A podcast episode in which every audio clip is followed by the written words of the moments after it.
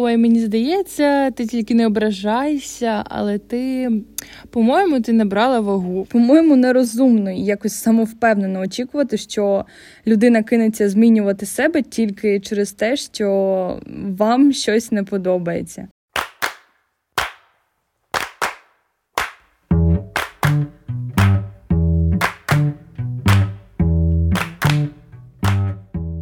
Усім привіт! Це подкаст «ХашХаш», і сьогодні ми поговоримо про хейт в інтернеті. Думаю, це досить важлива тема, і почну, напевно, з того, що я особисто мало отримувала хейту в соціальних мережах.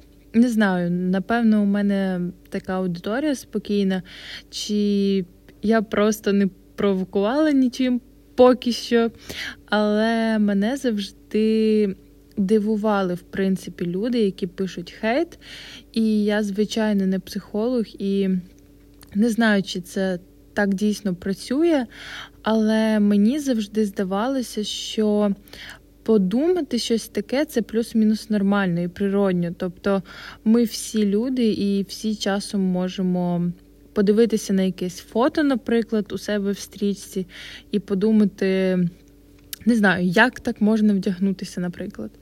І це наче не зовсім свідома річ. Це скоріше думка, яка вилітає поперед, напевно. І ми можемо в секунді зрозуміти це і сказати собі, типу, стоп, ну чого це я, хто як хоче, так і виглядає. А процес написання – це для мене вже щось свідоме, свідома дія, і ти добре розумієш, що ти робиш. І з моменту, як ти починаєш друкувати, відповідальність за твої слова лягає на тебе. І виходить, що сама людина в цей момент вже усвідомлює, що вона хейтить, і ось тут у мене виникає питання, навіщо це робити. Тобто людина сама погоджується конвертувати свою негативну думку в матеріальний світ, і при тому ще й усвідомлюючи, що може образити і нашкодити комусь. Це якась злість, яка накопичується, напевно, в людині, і вона не хоче бути е, самотньою в цих почуттях, і не знаю, для мене це якось так все виглядає, і мені, звичайно, цікаво, які у тебе думки щодо взагалі мотивації хейту. Я насправді не супер такий активний користувач соціальних мереж і якось ем, намірено ніколи не хотіла бути інфлюенсером і якоюсь впливовою людиною ем, в межах інтернету. І я думаю, що нормально цього не хотіти і хотіти, і в цьому взагалі нічого немає поганого, тому якось у мене такого не було, і я не стикалася з якимось великим напливом хейту, якихось образливих коментарів, не знаю, там, з приводу зовнішності, моїх фотографій або м- взагалі з тим, що я роблю в своєму житті, тобто ам, чогось поганого в сторону моїх проєктів і моєї діяльності в цілому. Але якщо і бувають якісь маленькі випадки, то я або просто не звертаю увагу, тому що тому що це щось просто не глобальне для мене, або якось відповідаю, відповідаю, але, звичайно, не грубо, а так, можна сказати, трошки зі смішинкою. Просто мене насправді забавляє, що деякі люди просто витрачають своє життя, свій час, щоб написати щось намірено погано, погане іншій людині, і замість того, щоб зайнятися своїм життям, своїми проблемами, вони, вони просто м, займаються ось цим незрозумілим написанням хейту.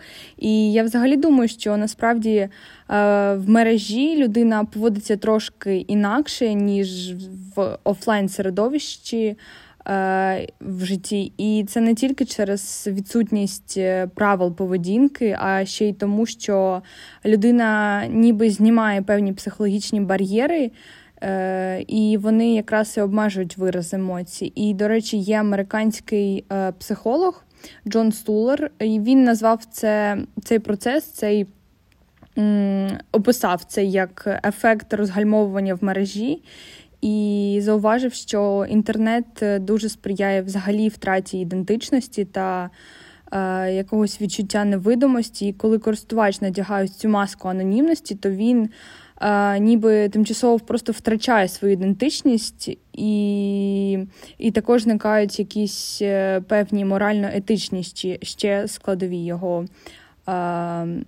його як людини. Чекай, бо я не знаю, чи правильно зрозуміла. Тобто людина автоматично надягає на себе маску, коли ще тільки реєструється в соціальних мережах? Чи це стається у випадку саме анонімних сторінок, коли людина спеціально приховує свою особистість, тому що все одно це свідоме прийняття такої маски, якщо... Я при реєстрації, наприклад, обираю нік просто з набору літер якихось, то я свідомо, звичайно, вдягаю маску, ще й з конкретною мотивацією, щоб ніхто не знав, що це я. Це стосується як і людей, які, в принципі, візуально не змінюють і не приховують себе, так і... Так і, звичайно, тих, хто розповсюджує ось цей самий хейт анонімно. І, ну, звичайно, це в різних мірах. І ти знаєш, у людини як ніби просто з'являються, з'являються нові риси характеру, і вони додають, не знаю, там, додають впевненості, більше, напевно, свободи, виразів всього, що, в принципі, думає людина. І це, е, звичайно, допомагає більш радикально потім виражати свої емоції і якісь невдоволення. І, от, власне, в цьому анонімному середовищі таких невидимих співрозмовників людям якраз інколи і дуже властиво несвідомо взагалі додумувати образ і якусь реакцію іншої людини. І через це з цього процесу стирання реалів в мережі, в інтернеті, в соціальних мережах, тому і простіше виявляти якісь невдоволення всім, там, не знаю, критикувати людей, критикувати їх діяльність або, або творчість. І це дійсно куди простіше, ніж взагалі щось сказати віч-навіч. Так, в соцмережі під своїм ім'ям ти маєш все одно ширший простір висловлювання думки в соціумі, звичайно. Але ти не можеш собі так багато дозволити під своїм ім'ям, якщо, як мінімум, для тебе важлива твоя репутація, наприклад. А з анонімного акаунту цей простір розширюється, і рамки вседозволеності ростуть. І тут людина виливає усі свої комплекси, заздрощі і інші негативні емоції, і усе це без відповідальності за це.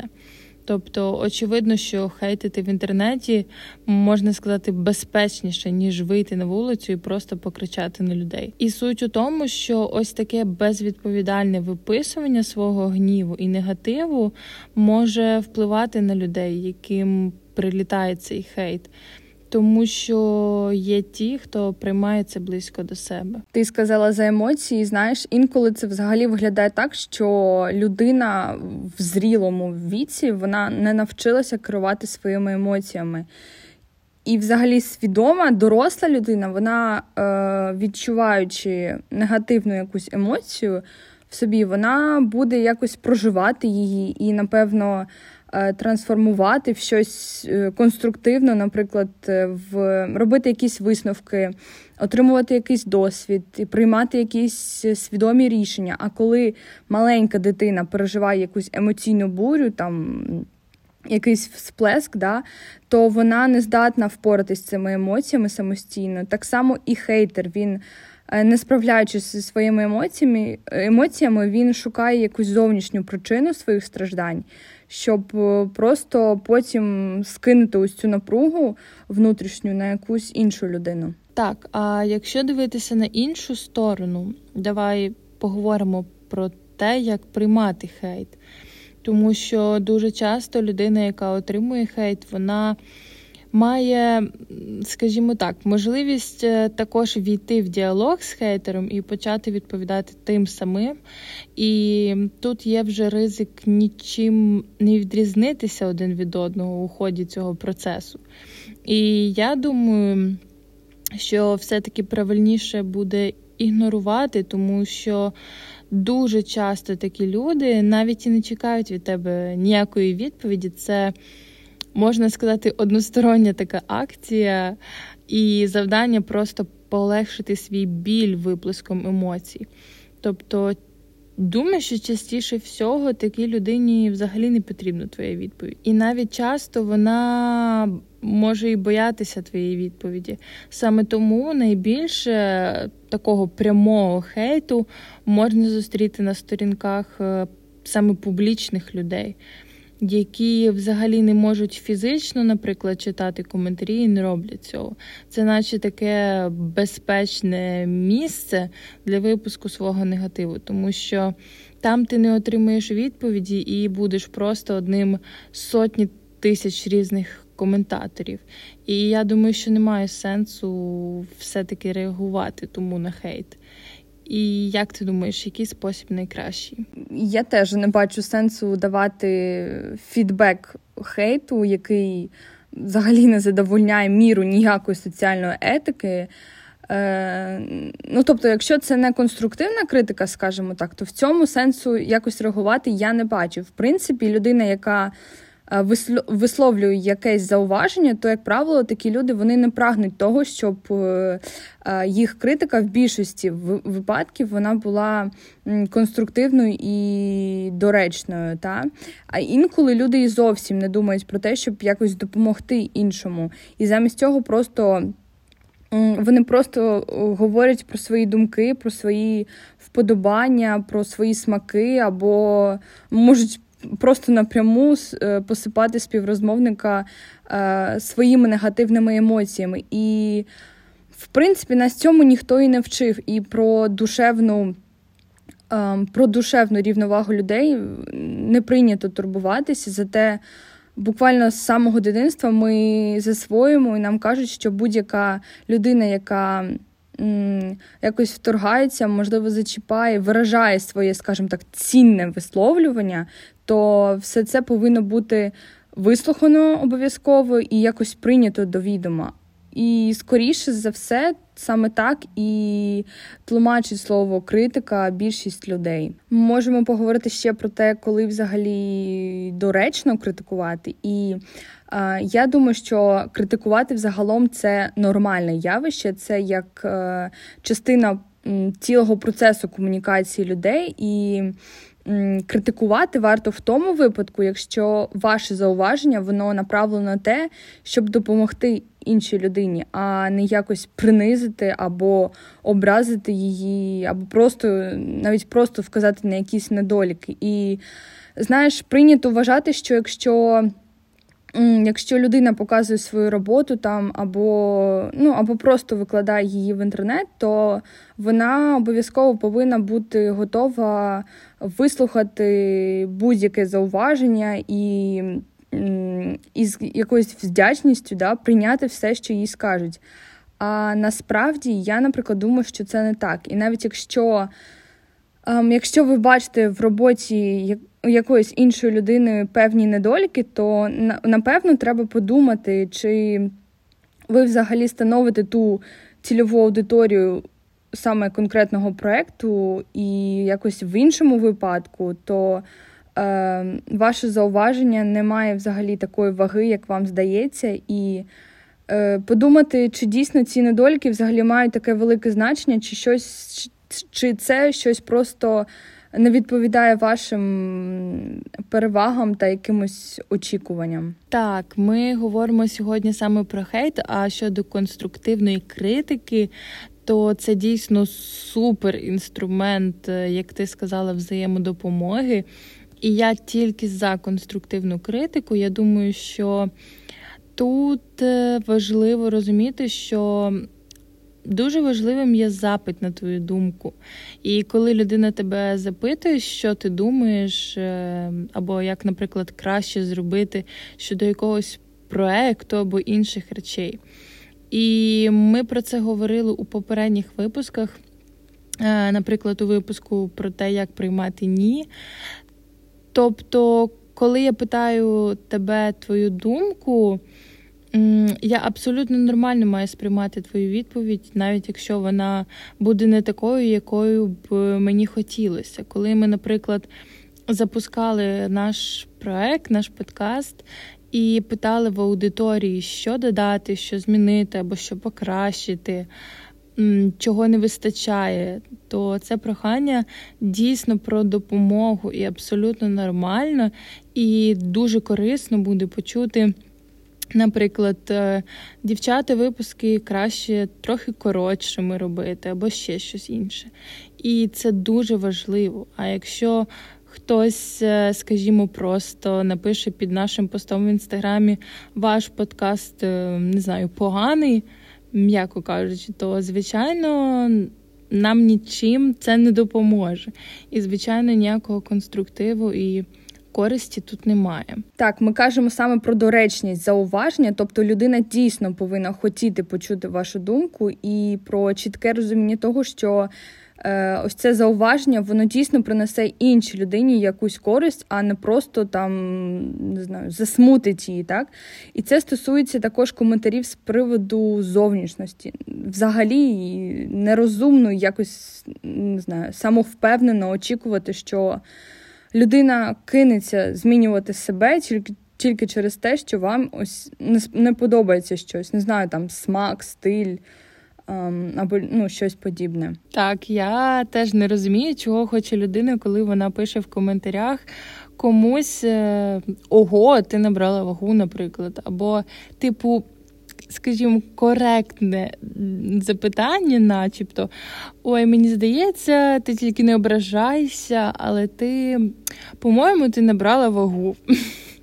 Я реально не розумію, яку відповідь така людина хоче почути, і взагалі, чого вона очікує від свого коментаря.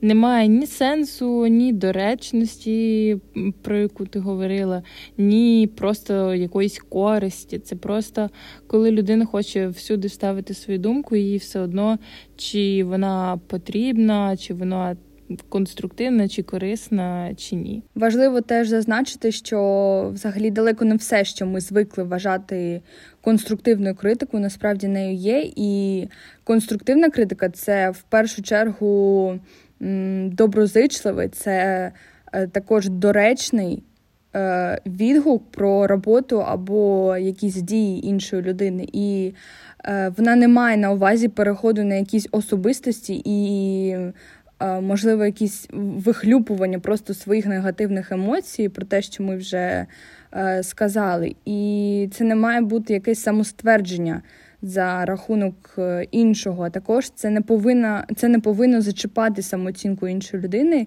То все це, в принципі, не має до критики ніякого відношення. І взагалі м- можна спробувати перед тим, як критикувати, е, себе просто зупинити, проаналізувати наступні дії і спробувати якось зрозуміти свої мотиви. Навіщо я хочу це сказати? Навіщо я хочу це написати? Якщо вони пов'язані з допомогою, то це, це супер, це добре. А якщо вони більше про вас, але при цьому, ем, скажімо так, предмет критики безпосередньо не впливає на ваше життя, то ну, краще промовчати.